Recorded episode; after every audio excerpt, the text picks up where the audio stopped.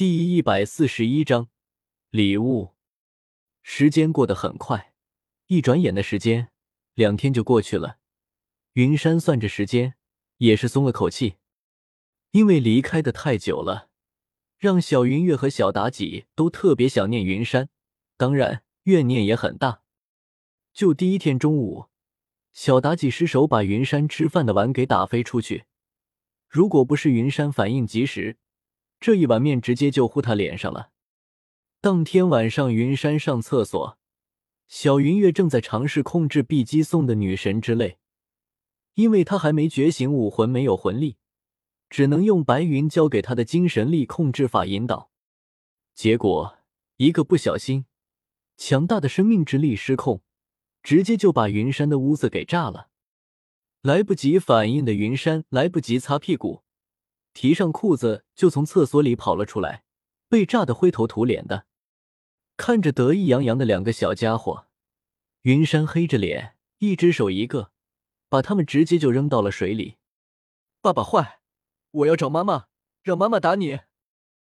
千算万算，云山是真没想到，一个还没六岁的孩子居然还会游泳。小云月得意的在水里游来游去的。还一边嘲讽云山，小妲己是千年修为的魂兽，即便是不洗水，也能控制魂力在水上漂浮着。他把小云月叼起来放在自己背上，控制魂力让自己体型变大，尾巴快去旋转，对着云山泼了一大片的水，然后就驮着小云月往远处游去。看着得意洋洋的两个人，云山都懵逼了。都说女儿是父亲贴心小棉袄，怎么自己离开两年，这小家伙咋就变了呢？别说贴心了，这就是四面漏风啊！基本上这两天云山就是这么过来的。如果不是白云教训了一下小妲己，他俩估计还得闹腾下去。第三天一大早，所有人整装待发，包括小云月都穿上了专门制作的防护衣。看着忍不住兴奋的小云月，云山皱了皱眉头。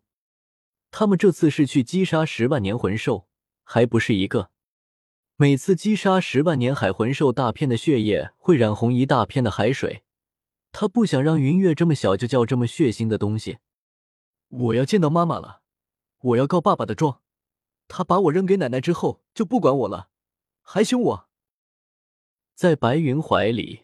小云月嘴里不停的嘟囔着，听得云山额头上长满了黑线。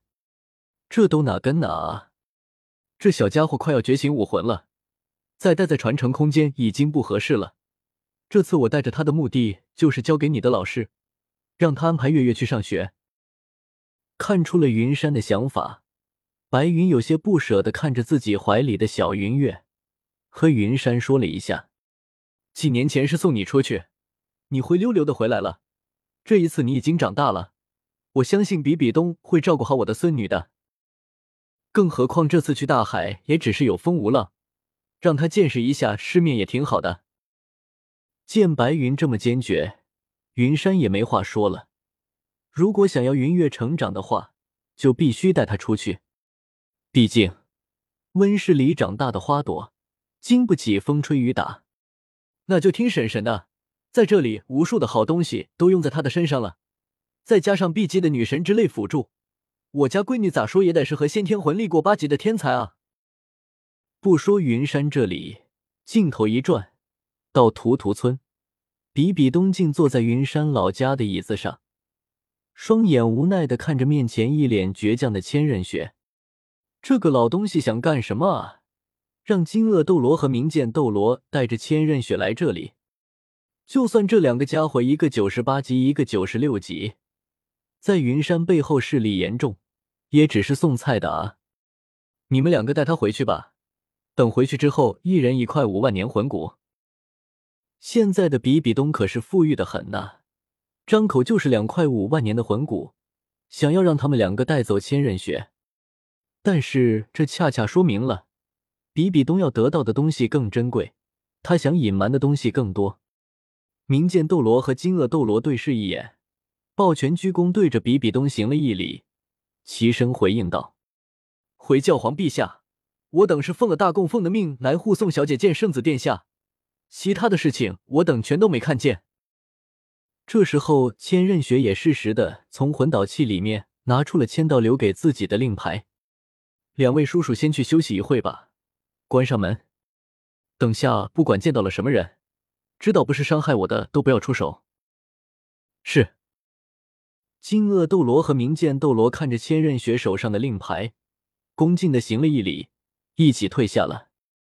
等门关上之后，千仞雪直接就躺在了床上，有些意味深长的看了比比东一眼，说道：“不知道妈妈在隐藏什么？是您在外面偷偷建立了什么势力，让云山哥哥帮你控制啊？你猜猜看，猜对了我就送你一件礼物。”看着自己的女儿。比比东的眼神中闪过一丝复杂。经过这几年的相处，比比东已经没有了当初的恨意。他不想让上一代的仇恨牵扯到下一代的孩子身上。只不过今天千仞雪那些天使令牌指挥封号斗罗的时候，那仿佛一切都在掌握之中的气势，让比比东不禁有些恍然。礼物吗？能不能透露一下？听到比比东要送自己礼物，千仞雪也不装小大人的模样了，赶紧坐起来，一脸期待的看着比比东：“你先猜，猜对了礼物自然会给你；如果猜错了，可就真的没有了呀。”千仞雪的脸上闪过狡黠的笑容，只见他手上魂力运转，一个信封出现在他的手上，千仞雪把信递给了比比东，说出了自己推断。这个信里面清晰的记录了妈妈你最近几年的实力变化。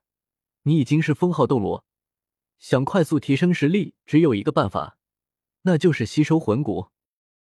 所以我猜，您这次是去猎杀魂兽，获得魂骨。至于为什么在这里等了一天，是为了帮助云山哥哥获取魂环吧？接过千仞雪手上的信封，大致的看一下，比比东的瞳孔微缩。他没想到自己已经几年没出手了，自己的实力变化还是清清楚楚的被记录在上面。也就是说，自己没监视了不知道多久了，自己还一点都没发现。这个东西是我从爷爷那里偷偷拿出来的，每隔一段时间，就有人偷偷摸摸的把信交给我爷爷。